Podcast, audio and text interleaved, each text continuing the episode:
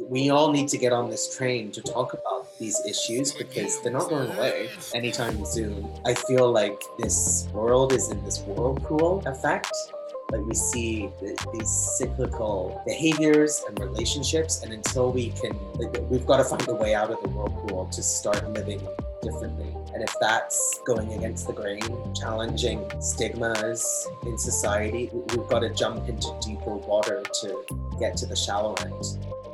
Thank you so much, Haui, aka Howard J. Davis, for coming on the Creative Kind podcast. It was such a pleasure to speak with you and to learn more about your creative process. I'm so happy we had this opportunity. So, this is a really important episode because Haui and I discuss issues and topics around race, sex, gender, identity, and how that correlates with media and film. Haui's a really inspiring individual, and I'm so happy that I had the opportunity to speak with him and to honestly talk about some uncomfortable stuff. But I personally feel that I learned a lot and I can let down my guard and to be open up. And I think that these conversations are really, really important. So, again, without any further ado, you're going to hear all about Haui in his own personal experience. This is Alex Leonard, host of the Creative Kind podcast and owner of the creative company AL Media. My business specializes in videos, mural paintings, and illustrations. From working as a radio DJ, journalist, illustrator, painter, and now video editor, I've worn many creative hats. So visit alexleonardmedia.com to work together. Howard, thank you so much for coming and being with me here today on the Creative Kind podcast. It's an absolute pleasure to have you as a guest. Uh, and so, yeah, I just want to acknowledge a lot of the great work that you've done. You know, you're an you're an artivist, you know, an artist and activist. You have a, a feature film that's coming out, a feature length film called entitled Mix Up," and it really explores elements within the LGBTQ plus, uh, as well as you know being a person of color and so I think that that's you know it, it looks like a really unique film. I watched the trailer. You definitely got my uh, you know piqued my interest, and so yeah, I just want to to acknowledge all the great work that you've done. You know when it comes to not just filmmaking, but also you know your history in theater, photography, you know, singing and dance. Like you're really the kind of person that I love to have on my show, which is someone who is a master of all trades, not even a jack, right? Like just someone who's super uh, outgoing and is really, really involved in their community, and it's just yeah, just a creative DIY kind of person. That's that's the perfect kind of people I like to speak with. So yeah, without further ado, uh, talk to me a bit about this upcoming film. You know, you have the hat on. We see the poster what is mixed up all about in your own words? Good question. It's that's a loaded question because it's i touch on a lot in the film. Firstly i wanted to say thank you for that very kind introduction. It's um it's funny when you do so many things and when people sort of ask you what do you do? And what's your film about? And and part of my um even though pedagogy is a teaching method, but part of my, I guess, artistic pedagogy is um, not being something that is definable. I think, and part of the film is my resisting categories because so many people have tried to peg me as um, white when I am not, as straight when I am not. Some people, um, I realized in the creation of creating Mixed Up, which is really my story. Um, and through my own navigation of living between binaries, you know, how how have I come to finding inner cohesion in a world that really makes us feel like we have to define ourselves as one thing. And as you said, you know, I started formatively in theater as a performer.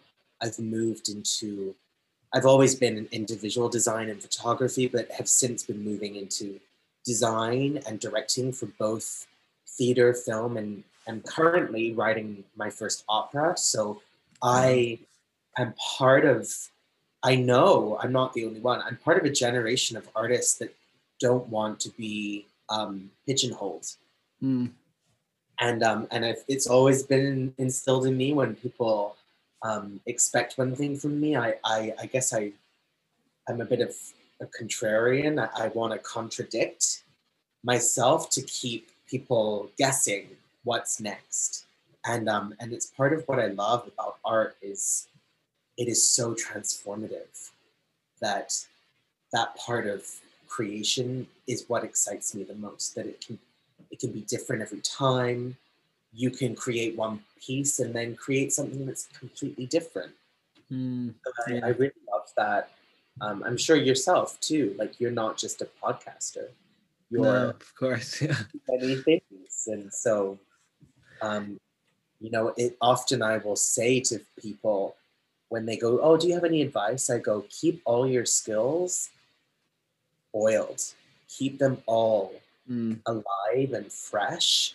So when anyone goes, "Oh, can you do this?" You can go, "Hell yeah!" Yeah, totally.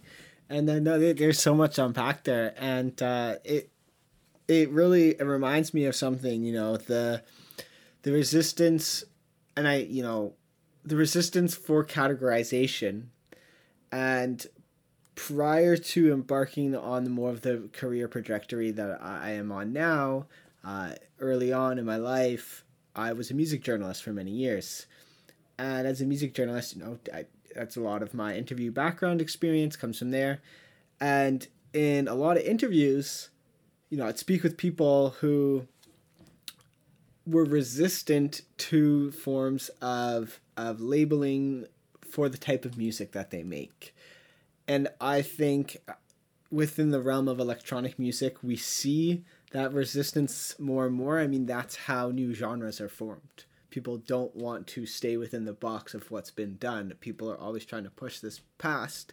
And I always found it an interesting clash of I as, you know, so claimed expert, you know, this this authority figure who writes for a publication or who, you know, is is the interviewer. Like it is my job to essentially classify you right? As like you match this certain genre or you know that's what readers are going to align themselves with. And as the role of the artist your whole you know ethos is to actually get outside of this form of classification. Because when you're outside you're different. You stand out right? The people who stand out are the most are the people who are doing things differently than you know what everyone else is doing inside of the box. And so you know i'm trying to write about these people uh, and they're trying, you know, they're it's like they're trying to dodge it, right? Like I, I don't know, it's a game of cat and mouse almost, right? Uh, and yeah, it's kind of bringing that in here. It kind of that's just the thoughts that it, it kind of took me down. Right. Yeah, it's it's part of and and and you know the film talks about obviously more than just being labeled as queer and what it means to be mixed, what it means to be black. Like there's so many layers to it and I, admittedly I haven't actually watched it in a while, but I um I had someone recently and and there is someone very close to me actually and she's like I've watched it 5 times and I still like I don't I I she doesn't she can't quite grasp the concepts that, that I'm talking about Hmm. in it and I go that's the beautiful another beautiful thing about art like you can take something new from it every time. And and often when people more and more now when people go oh why did you do that? Like why are you choosing a certain motif that you follow or a certain visual instinct? I used to be very prone to sort of defending my choices and um and i find it so much more interesting now to if someone does say why did you do that i go what why why do you think Yeah, flip it on them, right? Yeah. and it's not to be you know rude at all in any way shape or form but i'm so No. interested in what people take away from it because even the opening of this uh, the opening of the film and i'd be very happy to share it with you if you don't have access to the streaming platforms that it's on um, but in the opening scene i i turn white and uh, and it was filmed uh, it was a time lapse that i had filmed in my bathtub at home and i set up you know a studio in my bathroom and i was painted with clay hmm.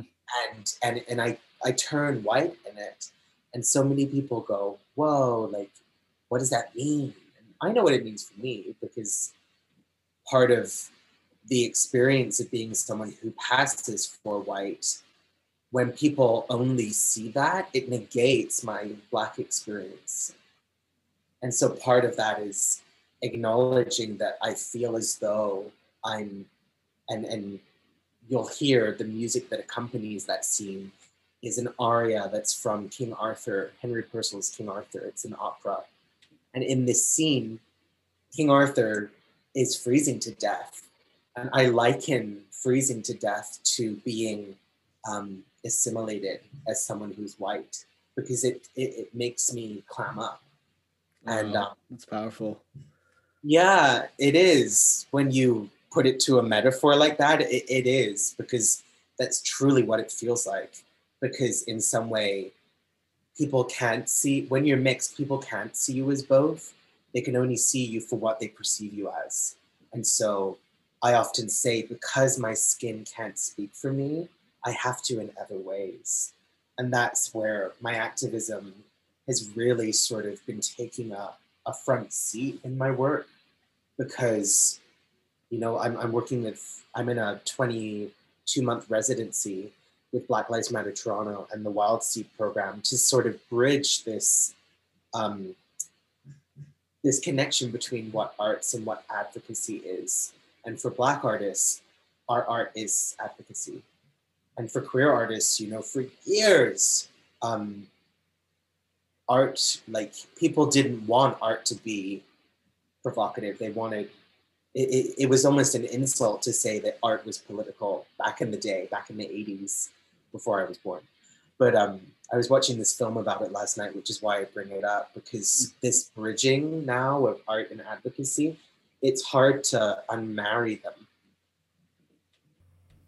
It's interesting you say that because I feel like art almost was like I well, maybe it, maybe that was the turning point. Like I remember uh, a friend of mine at her apartment in Montreal. She had this this book, and it was a book from New like New York artists uh, in like the eighties, nineties. I don't remember an exact uh, time period, but it was at a point where uh, racial injustices was it's sad that we even talk about it that because it's still happening. Um, but when it was so like forefront in public consciousness and so much of that uh, that uh, you know racial thought and and you know acknowledgement of the injustice was coming forward in that art and so it was a collection of all of these art pieces that had been done both like fine art you know gallery art as well as like street art um, and just like showing how that manifested in different ways in New York. Uh, and so yeah, it's it's cool to understand, and it's it's it's just interesting to see the history and how, as you had mentioned, though, that art now is so in, entwined. Uh, and like, it, well, you you mentioned something there, so I, and I want to come back to this. Um, you say like when you say art you know um, an African American artist, that that it's so much part of your artwork. You cannot se- separate it from that, and so. Just to clarify, I'm not actually African American. Okay. My, which is, I'm sorry, I don't need to school you. No, right it's now. good. It's, it's good. I'm... But even I'm learning from um, from being a settler, what I thought was being a settler on this continent, which is North America, um, and coming from the UK where I was born.